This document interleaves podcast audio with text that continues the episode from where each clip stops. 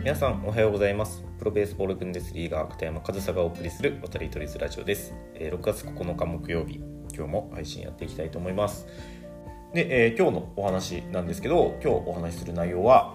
自分のプレーの写真や動画が残る価値みたいな話をしてみようかなっていうふうに思うんですけど、まあ、なぜ今日この話をしようかなと思った理由というのが本当にふと思ったんですよ。あの僕あの SNS とかでこのブンデスリーガ野球のブンデスリーガの、ま、ことについて発信を日頃からしているんですよね。で Facebook、Instagram、Twitter なんかを使って、えー、情報発信をしています。でその時にまあ参考資料というかやっぱりその情報発信する時に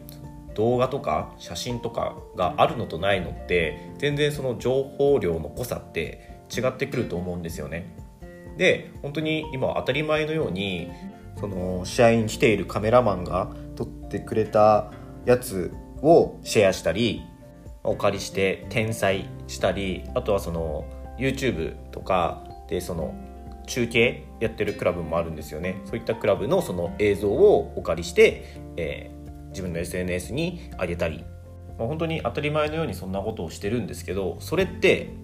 すごく恵まれていることでめちゃくちゃ価値のあることだなというふうにふと思ったんですよ。でまあ、僕の SNS を見ていただいてる方は分かると思うんですけどその僕がシェアした写真とか動画っていうのは、まあ、動画はまあま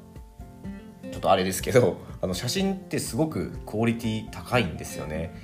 で僕はそういうカメラとか写真とか素人なので、まあ、具体的には分かんないんですけど本当にいくらかわからないけど間違いなく高いであろうカメラを持ってですねで暑い中写真をもう撮ってくれてるんですよ。でそういった写真があるから僕たちはそれをシェアすることによってその何ですかねドイツ野球を視覚的な情報も込みで発信することができてるんですよね。でもちろん動画もそうで、まあ、その動画の中継っていうのはまあ、それぞれのクラブがやっていることなんですけどやっぱりそこには人の手が加わってるわけでだからやってくれてる人がいるんですよね。でその人たちのおかげで僕は写真や動画というとても情報量の多いものを使って皆さんにドイツ野球について発信することができていると。これってすごく価値のあることだなというふうに思うんですよね。やっぱりそのただ単に自分が野球してる姿っていうのを写真に残すっていうのもそれはやっぱり誰かに撮ってもらわないといけないわけじゃないですか。だからそれすらも本当は簡単なことではなくてしかもそれがプロに撮ってもらえてそれを自分の SNS とかで使ったりすることができるわけじゃないですか。まあそのねあのドイツという国のトップリーグで野球をやっているっていうまあその役得というかまあ、トップリーグでできてることがそういったこともメリットとしてつながってくるとは思うんですけど野球してる姿がね写真や動画に残るっていうのは当たり前のことじゃないよなと恵まれてるよなというふうにまあ改めてふと思ったんですよ。だからこれってそれこそねドイツのブンデスリーガで野球をやるメリットの一つだとも思うんですよね。その写真とか動画に残してもらいたいがためにドイツ野球やろうっていう人はいないと思いますけど、まあ、そのドイツ野球やる中のメリットの一つとしてそういったものが自分のプレーの写真や映像っていうものがプロに撮って残してもらえるっていうのは、まあ、すごく価値のあることだなというふうに改めて思ったので今日ちょっとこういった話をしてみました。で、まあ、その僕はもう6年ねこのドイツでプレーをしているので、まあ、そこで得たカメラマンに写真を撮ってもらうコツみたいなものをね自分の中で見つけたのでそれもちょっとシェアしたいなっていうふうに思うんですけどすごくまあ単純なんですけどやっぱりカメラマンと挨拶したり会話をしたりそうやってコミュニケーションを取ることをするだけでもあの写真って結構撮ってもらいやすくなるんですよ。これは本当にそうでだから僕結構写真撮ってもらってるんですけどカメラマンが来たら必ず挨拶しますしあのカメラマン結構ベンチに入ってきて なんか横に座ったりするんですよ結構まあそういう時にねちょっと会話をしたりだったりそういうコミュニケーションを取るとやっぱり向こうもね人なんでそういったコミュニケーションを取るとカメラ向けたくなるのかなって結構まあ容易にそこも想像つきますよね。あとはそのカメラマンさんの SNS をフォローしてそれをシェアするっていうこと。そのカメラマンさんも人に見せるためにねそういった写真撮ってるのでそれをシェアしてもらったらやっぱりカメラマンさんもまあ、嬉しいというか目的が果たされるわけじゃないですか。だからそこもまあある意味カメラマンさんに協力する形ではありますけどそれをすることによってやっぱりそのシェアしてもらえるっていうことはカメラマンにとってもメリットがあるわけだからそのメリットを招いてくれる人っていうのはやっぱりカメラを向けがちなんだと思います。あとは単純に中にはそのカメラを向けられることを嫌う人もいるわけじゃないですかもちろん。だからそのカメラを向けられて無反応よりもカメラを向けられたら喜んでくれる人にカメラマンもカメラを向けたいと思うんですよね。だからそういったコミュニケーションだったりその撮ってもらってありがとうっていうことを、まあ、言葉にして伝えたりだったりアクションとして伝えることによってやっぱりその写真とかって撮ってもらいやすくなるんですよね。でそれってすごくありがたいことですしやっぱりね自分がプレイしてる姿撮ってもらいたいじゃないですか。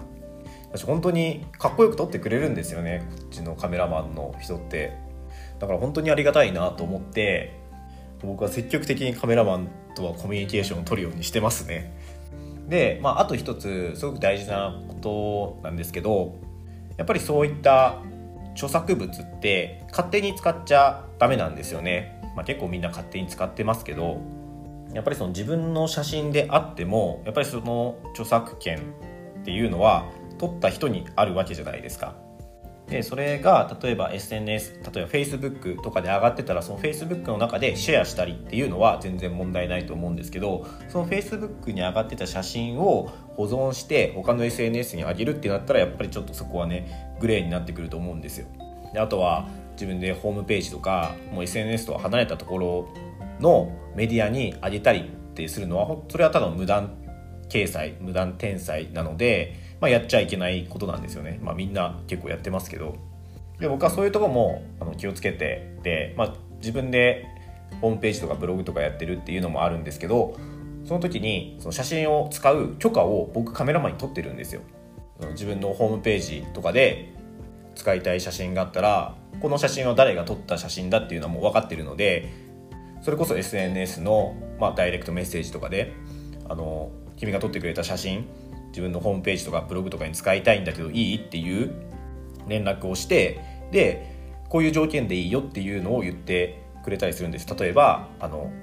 写真の中にあるそのその人が撮ったよっていうマークは消さないでねとかあの必ず写真を撮った人の名前を僕の名前を入れてねとかそういった条件を言ってはくるんですけどそれをちゃんとすれば他のところでも使っていいよっていう許可を取った上で僕は他のメディアだったり他の SNS に転載するようにしてるんですよ。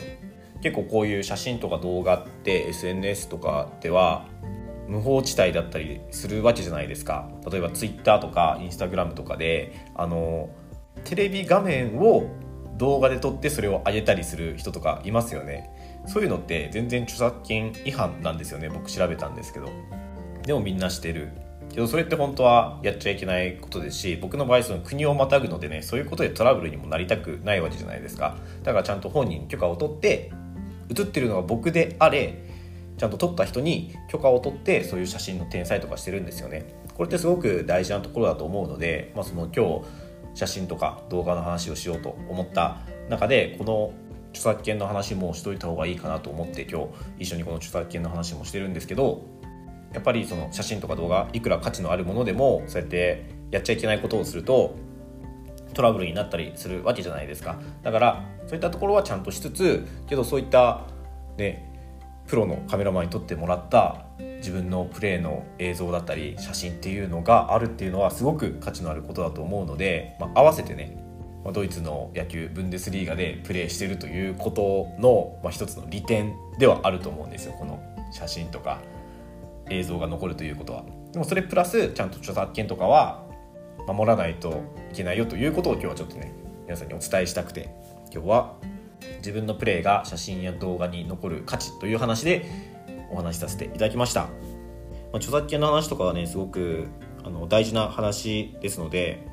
本当に無法地帯なんでねみんな知らないんでしょうけど知らなかったじゃ済まないことでもあるのでね、まあ、その辺りはね今日これを聞いて初めて知ったという方も、えー、今後はちょっと気をつけていくといいんじゃないかなというふうに思います。